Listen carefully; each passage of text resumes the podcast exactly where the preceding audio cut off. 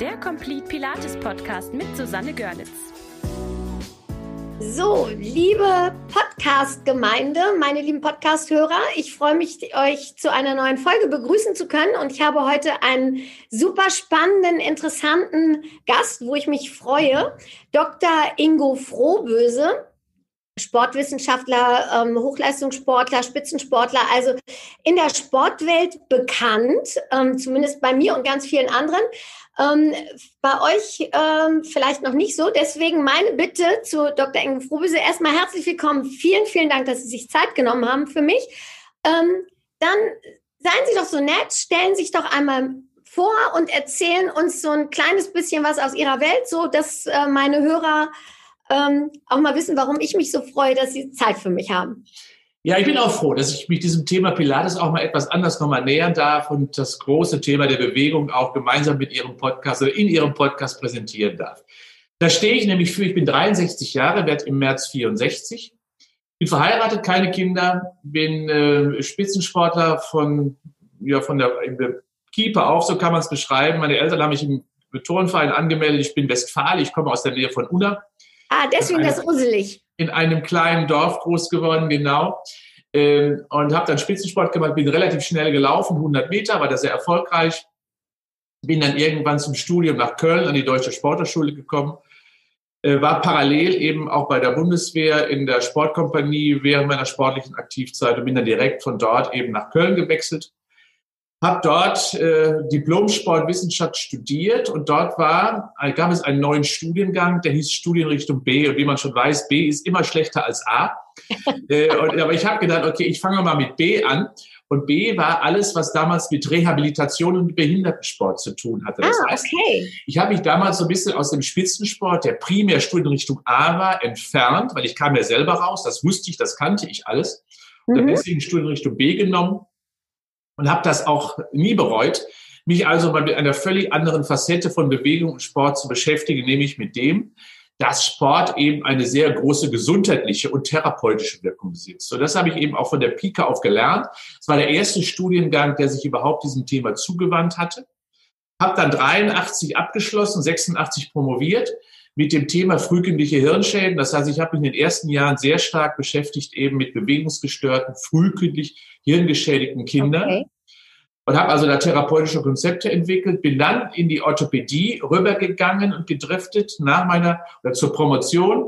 Danach der Promotion, wo ich so ein bisschen im orthopädisch-traumatologischen Bereich unterwegs war. Dort habe ich auch habilitiert und habe dann 93 eine Professur vertretungsweise bekommen hier an der Deutschen Sporthochschule in Köln. Habe dann parallel eben gelehrt und geforscht, ein Semester in Bochum und 2 Semester in Leipzig. Und natürlich muss man immer auch raus aus der Sporthochschule, das war klar.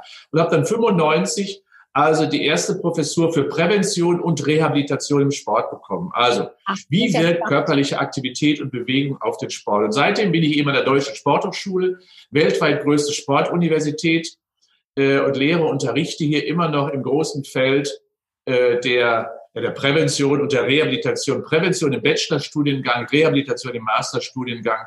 Und das ist für mich immer noch eine Schmiede von Innovation und Kreativität, die die jungen Menschen hier hineinbringen, in mein Leben sozusagen und in meine Vita insgesamt. Das finde ich mega spannend. Tatsächlich ist ja Pilates ja auch ganz oft Prävention und auch ich habe ganz oft mit Klienten zu tun, die austherapiert sind im Grunde, wo die Physio nichts mehr machen kann und also ich habe die unterschiedlichsten Klienten, ich habe auch Leistungssportler hier, die sagen, ich brauche einfach ein bisschen mehr so Körpermitte und ein bisschen mehr Stabilität und mehr so dieses Body-Mind-Feeling, aber ich habe eben auch ganz viele Menschen hier, die kommen, weil sie so verzweifelt sind, dass nichts anderes mehr hilft. Und deswegen ist das ja fast so ein bisschen Reha mit Pilates auch. Ich mache ja hier mit Pilates-Geräten. Ich weiß nicht, haben Sie schon mal Pilates auf den klassischen Geräten gemacht? Haben Sie die schon mal gemacht? Nee, ich habe ich gemacht, kenne ich alles. Habe ich selber cool. Schon vor vielen, vielen Jahren kenne ich. Ja, also das war ja mal eine ganze Zeit, also ich kenne Pilates tatsächlich erst seit 15 Jahren. Und gekommen ist es ja nach Deutschland, glaube ich, vor 20, 25 Jahren, dass man davon gehört hat. Der Witz an der Sache ist ja, dass es ein Deutscher war. Aber deswegen finde ich eben auch das Thema, dass das ein Studiengang geworden ist, dass sie wirklich Prävention und Reha, dass das wirklich ein Fach ist, was man studieren kann. Das finde ich mega spannend. Und da hat sich ja bestimmt in den letzten Jahren auch eine ganze Menge entwickelt, oder? Wie sieht das aus? Ja, also man muss das wirklich so ein bisschen historisch sagen. Und ich habe das ja auch mitgeprägt teilweise. Wir sind in den 80er Jahren haben wir begonnen, so ein bisschen beim Herz-Kreislauf Problemen die Bewegung einzuführen. Damals war das Thema Schonung ja sehr, sehr präsent. Also wenn man erkannte, wurde man natürlich sofort bettlägerig gestellt. Und das war insbesondere damals, das waren so die ersten Schritte, die wir gegangen haben im Bereich nach Reha beim Herzinfarkt, dass wir diese Reha aktiv gestaltet haben. Und wir sind damals noch wirklich von den Kardiologen und Internisten wirklich auch mit viel Schande beworfen worden, weil man uns gesagt hat, okay, ihr tötet die Menschen, weil ihr macht sie viel zu früh aktiv. Das war in der Tat so. Ja. Und dann haben wir begonnen irgendwann, ich weiß noch genau, ich habe dann irgendwann mal entwickelt nach der Krebstherapie, die wir auch sehr stark aktiv ausgerichtet haben, indem wir mit Immunologen hier zusammengearbeitet haben und dann gerade bei Brustkrebsfrauen in den 80er Jahren Ausdauertrainingsprogramme entwickelt haben, die dazu dienen, das Immunsystem weiter zu stimulieren und zu aktivieren und als wichtigen Partner im Kampf gegen den ausgebrochenen Krebs eben einzuleiten. Das haben wir gemacht und das war auch sehr, sehr erfolgreich. Und diese Gruppen haben wir immer noch und viele Frauen waren wirklich glücklich, die sehr, sehr lange überlebt haben, auch in der Therapie. Dann sind wir übergegangen eben zu anderen orthopädischen Problemen, wie ich gerade schon mal vorhin beschrieben habe. Die ersten Gruppen, die ich gemacht habe, waren die Hüftendoprothesenträger. Auch da bin ich mit großer Bösartigkeit am Anfang auch angegangen worden. Ja, wirklich ist in der Tat so, wie kann man Menschen wieder so früh aktivieren? Die haben doch ein künstliches Hüftgelenk und die dürfen doch nicht mehr, die können doch nicht mehr gehen und laufen, gar nichts mehr Beruf nachgehen. Also so haben wir uns entwickelt und mittlerweile wissen wir das ja alle. Dafür habe ich auch sehr intensiv gekämpft. Ich bin seit vielen Jahren eben auch, seit 2000 bin ich quasi Sachverständiger im Bundestag, wo wir uns mit Gesetzgebung auseinandersetzen. Und da ist auch das Präventionsgesetz daraus entstanden, dass also körperliche Aktivität und Bewegung sowohl im therapeutischen Kontext, im rehabilitativen Kontext als auch im präventiven Kontext mittlerweile doch durchaus akzeptiert ist. Allerdings eben noch nicht durchgängig wird es von den meisten Ärzten empfohlen oder realisiert. Das ist eben das Grundproblem. Es wird so wenig an die Menschen herangetragen. Das finde ich auch schade. Tatsächlich, also wir haben ja schon darüber gesprochen, dass wir einen gemeinsamen Bekannten haben, Dr. Uwe Wegner. Und Uwe ist ja auch eher so jemand, der auch so ein bisschen pusht. Und ich freue mich auch immer, dass es eher in die Richtung geht, weil ich kenne das tatsächlich früher auch noch. Ich habe natürlich irgendwann mal angefangen, ich habe Sport auf Lehramt studiert, das ist schon Ewigkeiten her und habe dann so diese Fitnesstrainer-Arien durch, bis ich dann eben sukzessive hier gelandet bin. Aber da war das tatsächlich eben auch so noch, um Gottes Willen, Herzinfarkt, ne? Der Puls darf nicht höher gehen und dann auch gerade so mit den Hüftgeschichten, da kann ich mich noch erinnern, dass die wochenlang irgendwie bettlägerig waren und jetzt ist es ja so, ich weiß nicht, ein paar Stunden nach der OP dürfen die dann schon das erste Mal mit so einem Apparat zum Klo, oder wie ist das? Ne? Also minimal invasive Verfahren, die sind natürlich auch gut geworden und die richten sich mittlerweile alle darauf raus. Wir nennen das ja frühfunktionelle Therapie und die hat vielen Menschen das Leben gerettet, das muss man ganz klar sagen. Denn das Wegschließen und das im Bett liegen bleiben, das hat ja so viele negative Stoffwechselprozesse nach sich, dass also die Aktivierung einfach lebensverlängernd wirkt und lebenserhaltend wirkt. Das ist einfach so. Und bis sich das durchsetzt, hat sich in vielen Kreisen immer noch nicht so richtig durchgesetzt, weil es hilft bei jeder Indikation. Denn das geflügelte Wort, was ich ja immer wieder sage, ist, was genutzt wird, entwickelt sich, was ungenutzt wird, das verkümmert. Und das heißt, natürlich ist es immer nicht nur für den Geist, sondern auch für den Körper so zwingend notwendig, dass dieses getan wird. Und darauf zu warten, dass man im Bett wieder regeneriert, das ist ein Trugschluss, Ja. Das ist ja tatsächlich ist ja ein geflügeltes Wort, ein Zitat von Josef Pilates, Movement Heals. Und der hat das ja genauso im Grunde schon gemacht und das finde ich total cool. Und es ist ja auch wirklich so, dass wenn man die Leute in Bewegung bringt, oder dass es ja auch Studien gibt, ich verfolge immer mal wieder das, was von der Sporthochschule kommt, da sind ja ganz viele Geschichten, die da immer entdeckt und entwickelt werden, dass ja tatsächlich auch Alterungsprozesse aufgehoben werden und das oder verschoben werden oder dass ich auch mal gelesen habe, dass mit Demenzkranken Krafttraining gemacht wurde und dass sich da tatsächlich auch bei den Demenzkranken etwas entwickelt hat, dass sie dann doch wacher und mehr am Leben teilnehmen konnten. Haben Sie solche Studien auch begleitet? Haben Sie das auch beobachtet? Also wir machen ja ganz, ganz viel seit vielen Jahren. Immer im Mittelpunkt steht bei uns so ein bisschen der Stoffwechsel. Warum der Stoffwechsel? Weil es ist letztendlich die entscheidende Instanz dafür, was mit unserem Körper passiert. Mhm. Der Metabolismus verteilt Stoffe, bringt sie dorthin, wo sie benötigt werden, wo repariert, restauriert werden muss, ja, wo Leistung erbracht werden muss. Das macht letztendlich der Stoffwechsel. Und das größte Stoffwechselorgan ist nun mal die Muskulatur. Das ist eindeutig so, weil sie verbrennt in Ruhe Energie. Sie sorgt dafür, dass wir 36,6 Grad Temperatur jeden Tag haben. Merken wir spätestens dann, wenn es zu kalt wird, fangen wir an zu zittern, wie wichtig die Muskulatur dabei ist. Also sie aktiviert quasi unsere Thermogenese und. Es werden Myokine ausgeschüttet dort. Das sind enzymartige Botenstoffe, die Organe aktivieren und so weiter und so fort. Auch auf der anderen Seite gibt es die größte endokrine Masse. Das ist die Fettmasse. Und diese beiden kämpfen ja ein Leben lang miteinander und zueinander. Das kenne ich auch. Und nur die aktive Masse, also die Stoffwechselmasse, wird die endokrine Masse irgendwo in den Griff bekommen und die hormonellen Reaktionen im Körper doch reduziert hat. Und das bringt mich dann auch gleichzeitig zum Gehirn oder zu anderen Stoffwechselproblemen. Letztendlich ist ja das, was da oben auch zentral passiert, primär eben einmal ein Stoffwechselprozess. Es wird etwas abgebaut und dann nicht mehr anständig aufgebaut. Wir wissen, dass bei vielen Erkrankungen des Gehirns die Proteinsynthese, also der Aufbau der essentiellen Aminosäuren dort, die dort oben notwendig sind, nicht mehr optimal funktioniert. Und das kann man eindeutig gut beim Wachstum bei Kindern, aber gleichzeitig auch das Wachstum des Gehirns der Alten eben darüber stimulieren, wenn man bestimmte Stoffwechselprozesse einleitet oder hochhält. Und das geht nur über körperliche Aktivität. Das ist der einzige Motor, der dieses überhaupt schafft. Das heißt also, der Metabolismus wird immer dadurch aktiviert, indem körpereigene Signale ausgesendet werden und diese werden stimuliert eben durch Muskelarbeit, durch das Ausschütten von Myokine und durch nichts anderes. Sehr gut. Das ist ja dann auch im Grunde das. Ich habe letzte Woche einen Artikel gelesen oder vorletzte Woche in der vorletzten Fit for Fun. Da haben Sie ja auch da ging das Thema ja Anti-Aging. Das ist so mein Thema, ne? Also alles, was Anti-Aging ist, wo es draufsteht, kann man mir gut verkaufen, weil ich einfach, ich möchte schon gerne 100 werden, ne? So gerne auch ein bisschen älter, aber möchte natürlich fit dabei sein und möchte toll aussehen, wenn es geht. So, also mich interessiert alles wahnsinnig, was mit Anti-Aging zu tun hat und ich hoffe, alle meine Hörer auch. Und ich fand das auch gerade das, was Sie da berichtet haben in diesem Artikel, auch wieder mega spannend. Also das heißt also, durch die Muskulatur werden ja Hormone stimuliert, endokrine Vorgänge und so weiter. Da sagen Sie, nur mit Bewegung kann ich sozusagen den Körper gesund erhalten. Ist es nur mit Bewegung oder wie würden Sie jetzt eine komplette Anti-Aging-Empfehlung machen? Was ist der beste Weg? Also ich habe ja in meinem Buch, ich habe ja ein Buch dazu auch geschrieben und ich schreibe ja vielleicht, das habe ich vorhin bei meiner Vita noch nicht so richtig erzählt, ich schreibe ja doch relativ viele Bücher. Ich habe so 30, 35 Dinger sicherlich schon geschrieben. Wow. Ich schreibe so jedes Jahr 2 Stück.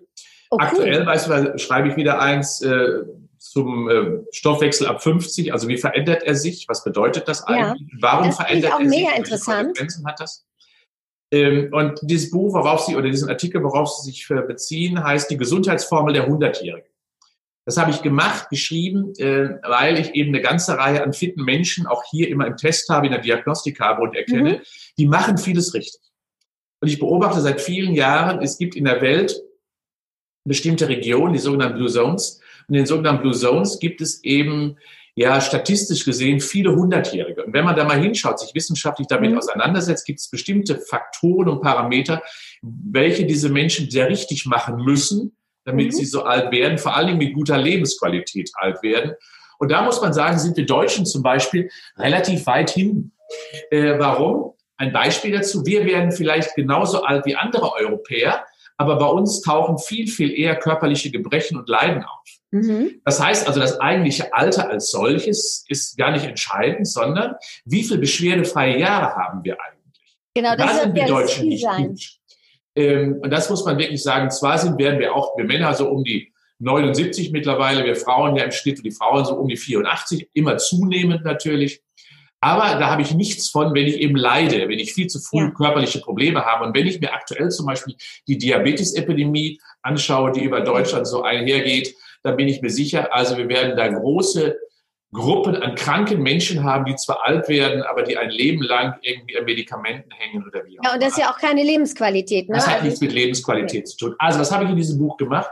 Ich habe 7 Schlüssel ausgemacht, die dazu dienen, eben das Alter mit hoher Lebensqualität zu schaffen. Dazu gehört, wie ich vorhin schon mal gesagt habe, natürlich die Muskulatur. Warum die Muskulatur? Weil sie eben das größte Stoffwechselorgan ist, weil sie uns aber auch mobil, selbstständig und aktiv hält.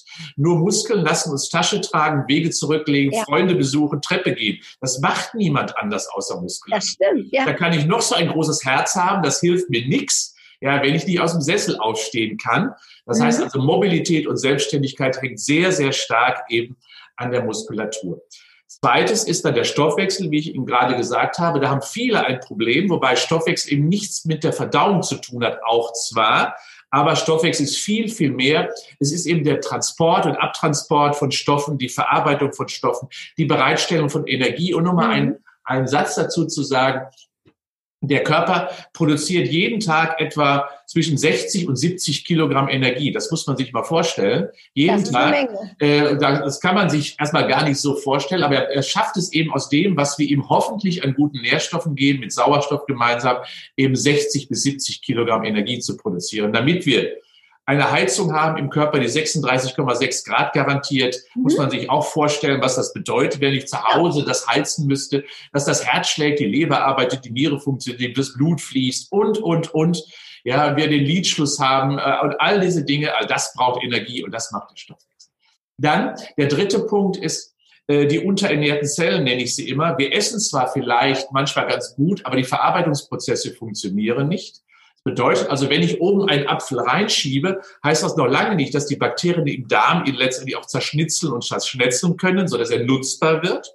Das bedeutet also, die optimale Zufuhr von Nährstoffen und Vitalstoffen ist hier ganz entscheidend. Das heißt also, was esse ich und wie wird es im Körper verarbeitet? Und der Stoffwechselprozess oder der Bearbeitungsprozess für die Zelle beginnt eben schon im Mund und dann geht es einfach weiter. Vierter Punkt, die Reinigung.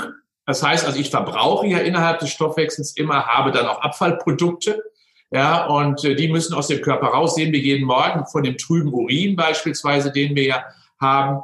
Das zeigt immer, dass wir da sehr, sehr viel Schwebstoffe im Körper haben und die müssen raus. Da heißt es immer Flüssigkeit zu tanken. Und das vielleicht auch als kleiner Tipp an Ihre Hörerin schon mal. Bitte trinkt doch biorhythmisch. Und biorhythmisch trinken heißt, 60% der Flüssigkeit morgens zu trinken, ist die absolute Must-Have. Warum morgens? Weil in der Nacht eben die ganzen Abfallprodukte des Körpers angefallen sind, die Stoffwechselprodukte. Ja, logisch. In der Nacht wird der Körper zur Baustelle und nicht am Tag.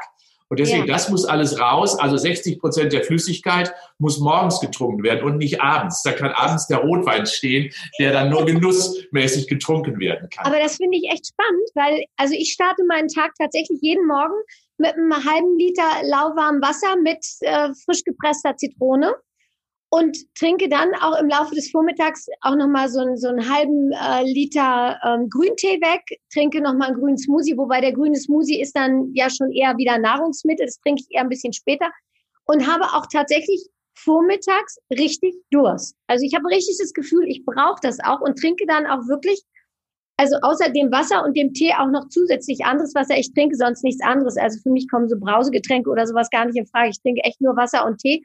Und trinke frühestens erst gegen Mittag mal ein Latte Macchiato. Aber tatsächlich habe ich morgens den meisten Durst und denke dann schon immer, da läuft was schief. Aber dann erklärt sich das ja, dass mein Körper das vielleicht auf seine Art und Weise bei mir einfordert. Es ist ja auch so, in der normalen Nacht verlieren wir etwa ungefähr 1 Liter. Und in der Sommernacht vielleicht sogar schon mal 2 Liter Flüssigkeit. Und da hilft morgens kein Espresso, um das nachzutanken. Das muss schon ein bisschen mehr sein. Ja, und insbesondere die Reinigungsprozesse hängen eben sehr stark am Wasser. Wir sind ja alle wie eine Gurke.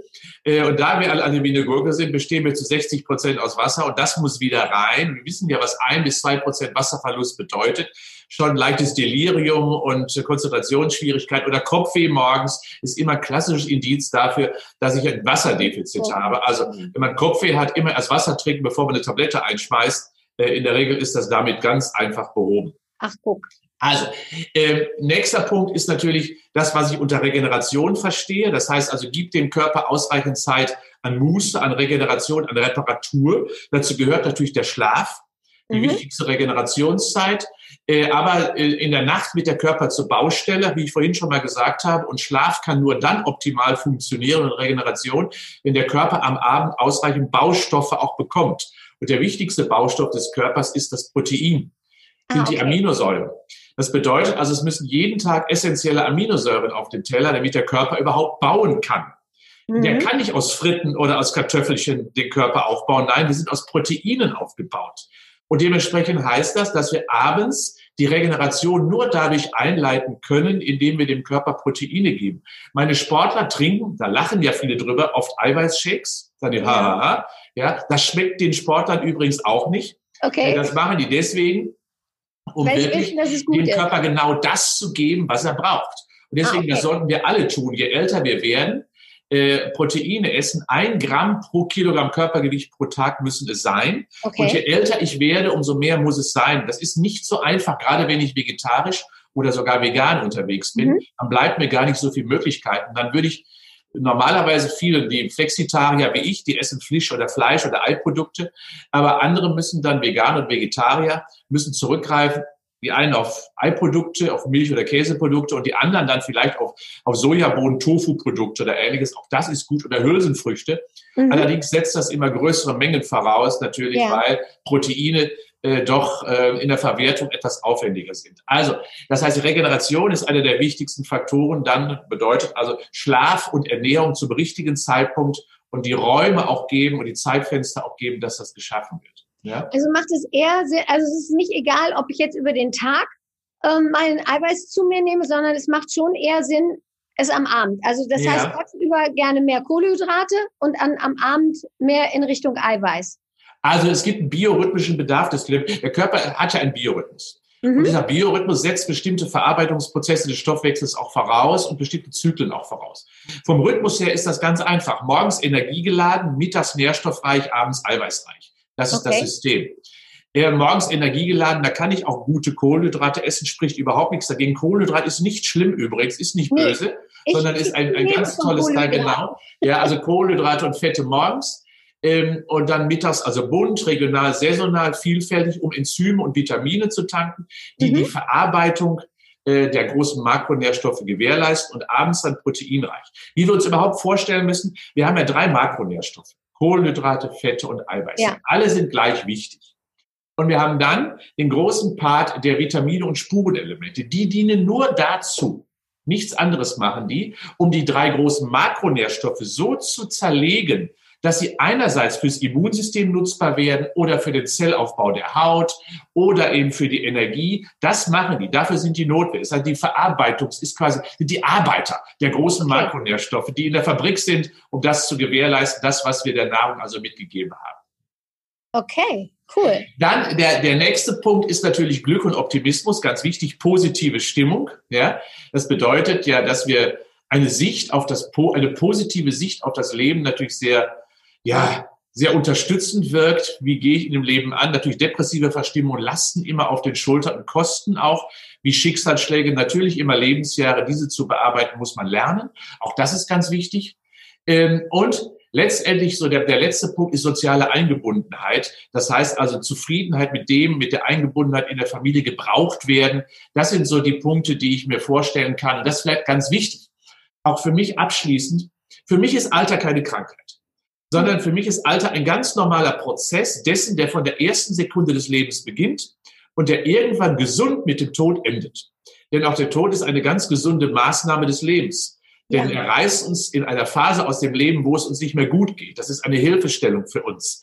So muss man das wirklich betrachten. Manchmal kommt er zu früh, natürlich, aber in der Regel ist er für die meisten doch, wie man so schön sagt, oft auch eine Erlösung, wenn man das Individuum betrachtet und seine Bedürfnisse im Vergleich zu dem, wie es 10, 15, 30 Jahre vorher letztendlich war. Das ist ein ganz normaler Zyklus. Also, entgegen der aktuellen Meinung der Medizin, die ja versucht, das Altern zu behindern, ist Altern oder zu verhindern oder zu reduzieren und die Prozesse zu reduzieren, ist für mich Altern ein ganz vernünftiger, positiver Prozess. Ich beschreibe auch nochmal, warum. Dann höre ich mit dem Monolog auch auf. Alles gut, ich finde es mega spannend. Wir haben ja einen ganz klassischen Prozess, den wir Zellteilung nennen im Körper. Das heißt also, es gibt immer wieder Reparaturmechanismen dadurch, dass Zellteilung im Körper stattfindet. Mhm. Völlig unbemerkt, aber ganz wichtig. Und dafür brauchen wir übrigens die Proteine, damit das stattfinden darf und kann. Was passiert? Die Haut erneuert sich je nach Alter, alle 18 bis 50 Tage ungefähr. Ja? Mhm. Spätestens. Alle 50 Tage ist sie einmal runtererneuert. Irgendwann kriegt sie ein paar Kopierfehler, sehen wir spätestens im Spiegel, aber diese Kopierfehler sind da. Okay, nicht so schlimm. Aber sie erneuert sich. Das heißt, die Hautzellen sind in der Regel maximal 50 Tage alt. Wir haben dreimal im Jahr eine Blutwäsche, ohne dass wir es merken. Das heißt, dreimal im Jahr sind die Blutzellen alle so erneuert, dass wir dreimal im Jahr eine komplette Erneuerung unseres Blutes haben. Das ist eigentlich echt genial. Wir haben die Darmzotten so alle 2 bis 4 Wochen sind neu. Deswegen klappt die Verdauung auch im höchsten Alter in der Regel, weil die Funktionen noch optimal sind. Mhm. Wir haben bei einigen Zellen am Herzen schlechte Zellteilung. Da teilt sich nur 1 bis 2%. Da merken wir auch die Alterungsprozesse im weitesten Sinne, also den Verschleiß, weil sich eben nur 1 bis 2% der Zellen deutlich langsamer eben teilen als andere Organe. Und Knochen und Muskeln erneuern sich übrigens auch. Muskeln so alle 12 Jahre und Knochen so alle 15 Jahre. Und dieser Prozess ist ein Indiz dafür, dass wir gar nicht altern, sondern dass wir normalerweise viele Funktionen im Körper haben, die in der Pubertät ständig sind. Die Muskeln sind immer in der Pubertät, die Knochen auch. Und das heißt, sie sind auch belastbar, was wir nur nicht tun. Wir nutzen sie nur nicht mehr adäquat. Wir belasten sie nicht mehr adäquat. Und genau deswegen haben unsere Veränderungen nur weniger mit dem Alter zu tun, sondern vor allen Dingen gar nichts mit dem kalendarischen Alter, sondern sehr, sehr viel eben mit unserer Nutzung, mit dem Einsatz, mit dem Gebrauch davon. Mhm. Und, wie am Anfang schon mal gesagt, wer rastet, der rostet. Nur was genutzt wird, entwickelt sich. Das ist insbesondere bei den körperlichen Strukturen der Fall. Das Gleiche gilt fürs Gehirn ja auch. Ist ja auch nichts anderes als ein Muskel. Alles muss gebraucht werden und dann erhält es die Funktion auch ein Leben lang. Ja. Das ist genau das, was ich meinen Klienten auch immer sage. Ich versuche denen zu erklären, dass wir also ja pro Jahr ungefähr 5% an Muskelmasse sowieso abbauen, ne? Das werden wir es nicht benutzen. Und dann sage ich ihnen so, ihr müsst jetzt mindestens, um diese 5% zu erhalten, euer Trainingspensum um 5% steigern und am besten noch eine Schippe drauflegen. Das ist für viele meiner Klienten ist das schwer nachzuvollziehen, weil die immer so das Gefühl haben, im Alter wird man ein bisschen ruhiger und hat nicht so viel Lust an das, muss ich ja alles gar nicht mehr machen. Das ist eigentlich so schade, weil es läuft ja, wenn man jetzt ständig alles benutzt, dann dürfte sich ja eigentlich alles gar nicht so verbrauchen, sondern ist durch den regen Stoffwechsel ja immer wieder in der Erneuerung. Habe ich jetzt richtig verstanden, ne? Ja, es gibt gerade was Muskulatur betrifft, gibt es eine Problematik, die wir in Deutschland leider noch nicht diskutieren, so richtig außer. Das ist die sogenannte Sarkopenie, heißt das. Okay. Die Sarkopenie ist eine Veränderung des Nerv-Muskel-Zusammenspiels. Mhm. Sarkopenie heißt übersetzt Verlust des Fleisches. Sieht man bei vielen Männern ab 65, dicker Bauch, dünne Beine, ne, ganz klassisch. Ja? Mhm. Da sind die Muskeln weg. Obgleich sie im Alltag viel zu tragen und zu heben haben, wenn sie die Treppe hochgehen, nämlich ihren dicken Bauch zum Beispiel. Also die haben ja viel Körpergewicht zu bewegen. Also was passiert da? Wir wissen, dass die Sarkopenie so ab dem 50. Lebensjahr langsam schleichend beginnt und ab dem 65. Lebensjahr betrifft sie etwa jeden 70% der Männer beispielsweise, aber auch 50% der Frauen zunehmend. Okay. Und wir wissen, dass dieser Verlust eine ganz bestimmte Qualität in der Muskulatur betrifft, nämlich die weißen Muskelfasern. Mhm. Ich weiß nicht, ob Ihre Zuhörer wissen und Zuhörerinnen wissen, dass wir 2 verschiedene Muskelfasern haben, rote und weiße. Für einen Kölner, wie ich jetzt bin, ist das wunderbar, nämlich rot und weiß. Das ist also die Muskulatur. Die roten, das sind die gut durchbluteten Muskelfasern. Mhm. Die schaffen es, die leichten Belastungen des Alltags dauerhaft zu gewährleisten. Mhm. Wenn Sie eine Tasche tragen und Glas heben, dann machen das die langsamen roten Muskelfasern. Die großen Lasten, die schnellen Bewegungen machen die großen, kräftigen weißen Muskelfasern. Mhm. Und Sarkopenie zielt leider genau ab auf die großen weißen Muskelfasern. Das bedeutet also, ab 50 haben die meisten Menschen einen Muskelfaser-Switch im Körper. Die bekommen mehr rote und viel weniger weiße. Und dadurch werden sie langsamer, werden nicht mehr so leistungsfähig, können nicht mehr so große Widerstände heben. Sie können auch keiner Straßenbahn mehr so schnell hinterherlaufen, weil die schnellen Muskelfasern verschwinden. Das ist logisch normalerweise. Aber, und jetzt kommt es, da kann man natürlich etwas gegen tun. Das ist das, was ich sage. Und jetzt kommen wir zu Ihrer Bemerkung, auch dass Sie sagen, die haben bei uns im Alter immer alle Angst oder wollen gar nicht mehr so viel tun. Ganz im Gegenteil. Der Kölner sagt, je oller, je doller. Ja. Und je oller, je doller heißt, je älter ich bin, umso mehr muss ich große Widerstände auf die Muskulatur ausüben, mehr Muskelkraft erbringen, damit ich die weißen, schnellen Muskelfasern erhalte. Denn sonst sind sie weg.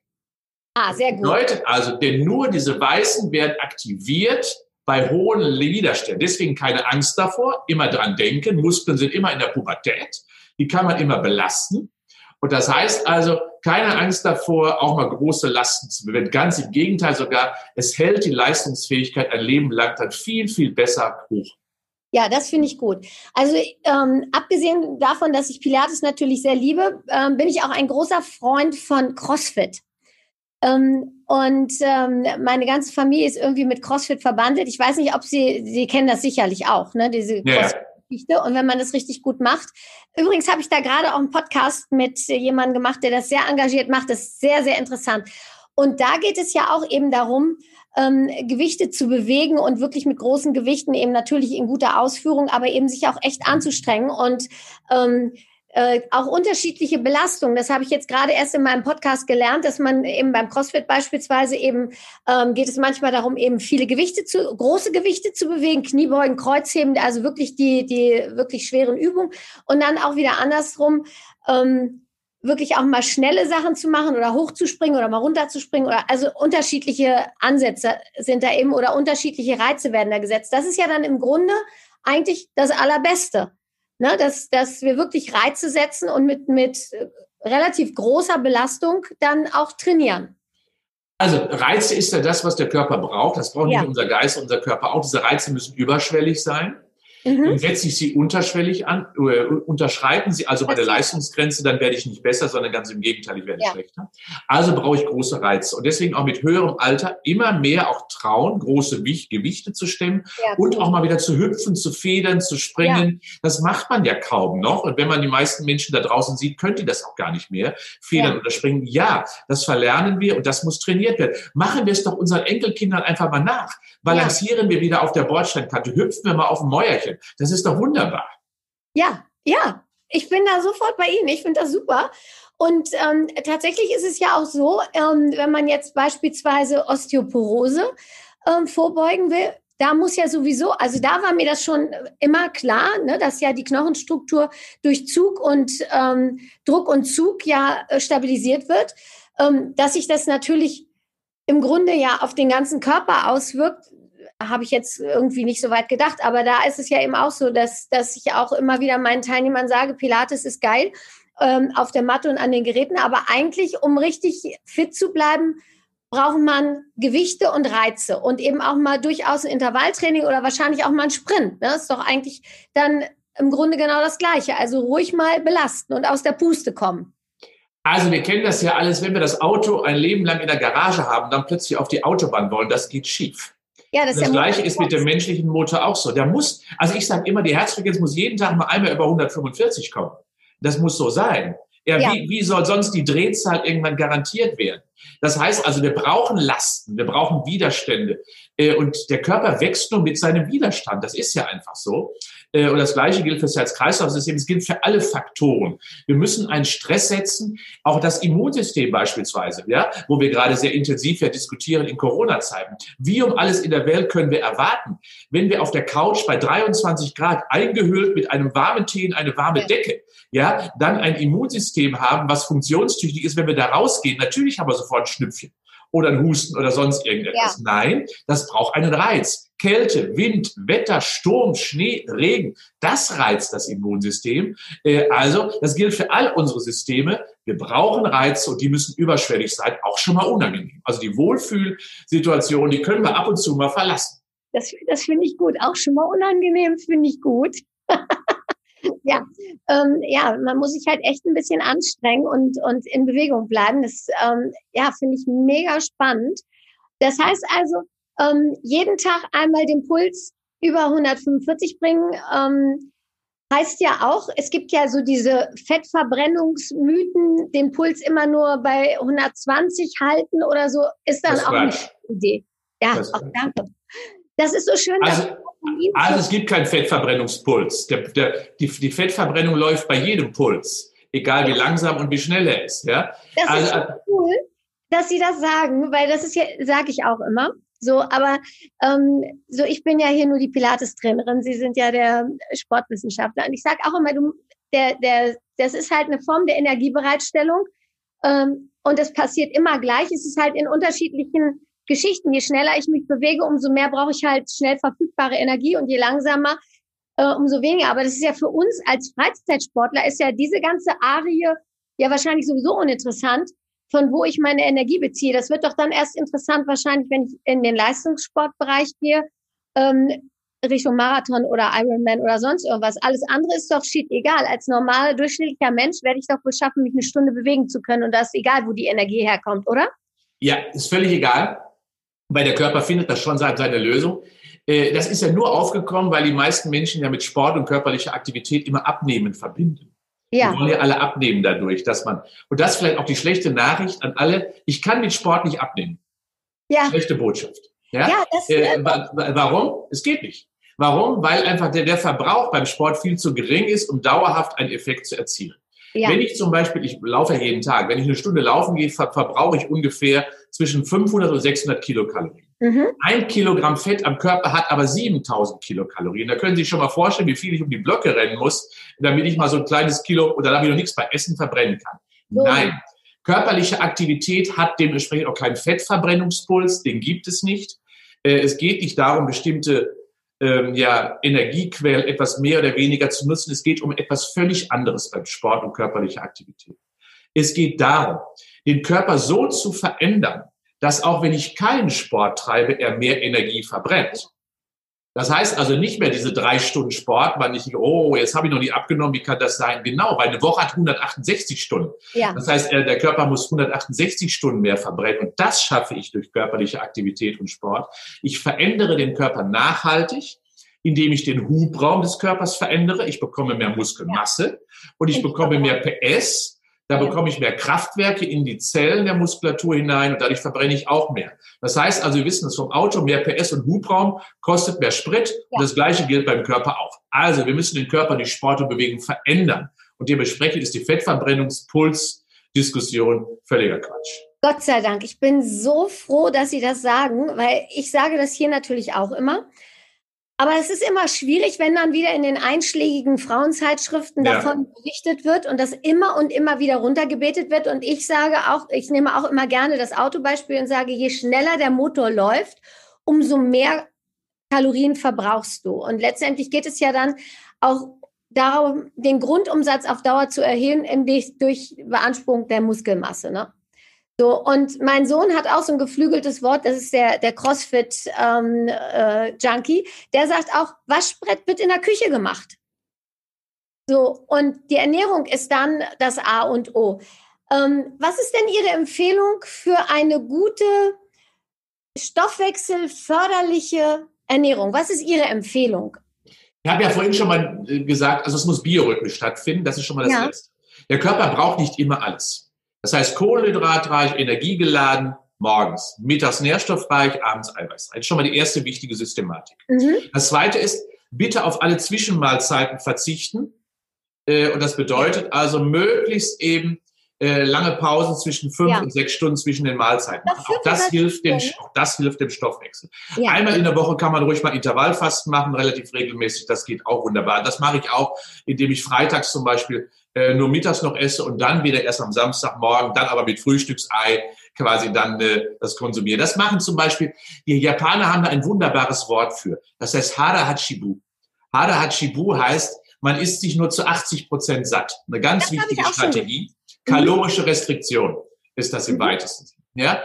Und das dritte ist, oder das vierte ist, achte bitte darauf, dass du eine hohe Qualität auf dem Teller hast. Ja. Denn der Körper kann nur mit hoher Qualität etwas anfangen. Der kann nicht mit den ganzen industriellen Produkten, die er gar nicht kennt, diese verarbeiten und bearbeiten. Das sind dann nur leere Kalorien, die aber nichts mit der Nutzung zu tun haben. Der Körper braucht bestimmte Qualitäten von Nahrung, sonst geht es eben nicht. Und wenn ich das beachte, also eine gewisse Rhythmik, eine gewisse Qualität, eine gewisse Reduktion der Menge, dann sind das die drei Punkte, die letztendlich ja den Stoffwechsel quasi gesund machen und ihn auch wirklich mögen. Also man kann schon mal, ich esse zum Beispiel auch gerne Tiramisu oder Schwarzwälder Kirsch. Warum denn nicht? Das ist keine Sünde. Das gehört auch zu einem genuten Essen dazu. Es ist ja auch Genuss immer mit Nahrungsaufnahme verbunden. Absolut. Und eben nicht nur Funktion. Also insofern, ja, man darf das meiste alles essen, nur immer im Maß. Und man muss sich über die Konsequenzen im Klaren sein. Und wenn man an die Tankstelle fährt, komme ich nochmal zum Auto zurück und ich stehe da an der Zapfsäule, da mache ich mir schon Gedanken über, ob ich E10 tanke oder E2. Warum haben die meisten Menschen dann aber auf dem Teller E1? Ja, das verstehe ich eben nicht, weil sie doch letztendlich selbst beim Auto sich Gedanken machen, aber ansonsten bei sich selber eben so große Probleme machen und dann eben da so schlechte Qualität auf dem Teller dauerhaft haben. Das verstehe ich auch nicht. Also das finde ich... du bist, was du isst, heißt das ja. Ja. Und das ist ja tatsächlich so. Und also ich finde auch, und es gibt ja auch eine gute Auswahl an regionalen und auch frischen Lebensmitteln und auch an qualitativ hochwertigen, die ja gar nicht so furchtbar teuer sein müssen. Und das verstehe ich auch nicht. Kochen macht ja auch Spaß, oder sich Essen zuzubereiten, dass die Leute sich dann wirklich mit Fastfood und also ich esse auch gerne meine Pizza, aber dass dieses Zeug auf dem Teller landet. Fastfood heißt ja deswegen Fastfood, damit man schnell essen kann, weil es schmeckt nicht. Dann merkt man es wenigstens nicht. Ja, das ist auch eine Möglichkeit. Aber Sie empfehlen schon ganz klar 3 Mahlzeiten, weil ich habe ja sagen wir so mindestens. Man kann das schon kombinieren. Das ist schon klar. Es ist immer eine Frage, wie viel Menge esse ich. Ja? Und natürlich ist am Abend immer weniger auf dem Teller. Aber wichtig ist halt, mir geht es nur um die Qualität. Ja. Und dann esse ich auch weniger, weil dann schmeckt es mir ja auch. Dann brauche ich gar nicht weniger. Sie essen von einer guten Schokolade 2 Stückchen und von einer Milchschokolade, die wirklich nur süß ist, essen Sie deutlich mehr, weil die Qualität so schlecht ist. Ja. Es bleibt nichts hängen. Der Schmelz auf der Zunge, dieses Kakaos, den Sie normalerweise verspüren, den kriegt man da nicht mit. Und das Gleiche gilt letztendlich auch bei allen anderen Produkten. Ja? Und das muss nicht teuer sein. Eine Kohlrabi schmeckt doch ganz anders in irgendeiner Form, wenn ich sie aus der Erde ziehe oder einer Kartoffel, die aus der Erde ziehe, als die Kartoffel, die ich im rosa Beutel beim Discounter kaufe. Das ist ein Unterschied. Ja, und darauf, wenn ich darauf achte, esse ich weniger. Und deswegen ist die Menge für mich oft gar nicht das große Problem. Ich glaube, dass ganz viele Menschen auch so ein bisschen diesen Genuss auch verloren haben. Jo. Gar nicht mehr so spüren und schmecken. Ich kann Ihnen sagen, wenn einer Salz sagt, sagt der Erste sofort Bluthochdruck. Sagt einer Ei, sagt der Nächste sofort Cholesterin. So sind wir mit unseren Nahrungsmitteln mittlerweile um. Ist doch eine Schande. Ja? Also insofern, der Genuss geht leider verloren. Dabei ist Essen immer ein wichtiges Kulturgut. Das sollten wir uns auch erhalten. Wir in Köln essen immer Eisbein, ein Hemmchen nennen wir das übrigens sehr zart.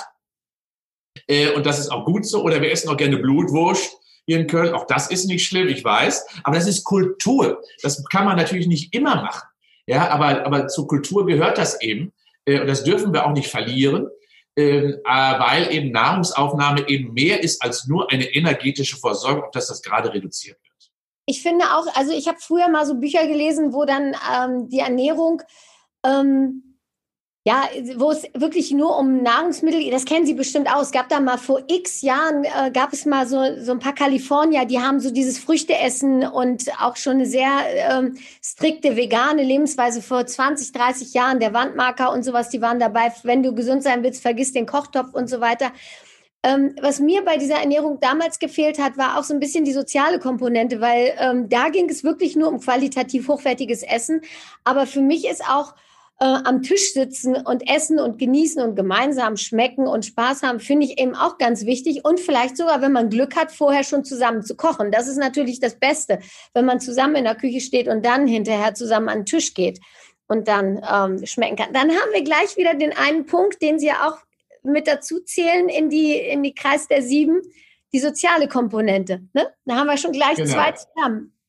Kochen und Essen. Die Sinnlichkeit ist das. Das ist doch wunderbar. Das heißt, Essen, Kochen hat doch ganz viel mit Sinnlichkeit auch zu tun. Also insofern ist das doch wunderbar. Ja? Also das ist Kultur, das ist ein Intermezzo für all unsere Sinne und das ist doch wichtig. Also ich muss Essen schmecken und ich muss das Essen genießen und wenn ich das vorbereiten darf, das ist ja auch schon Genuss.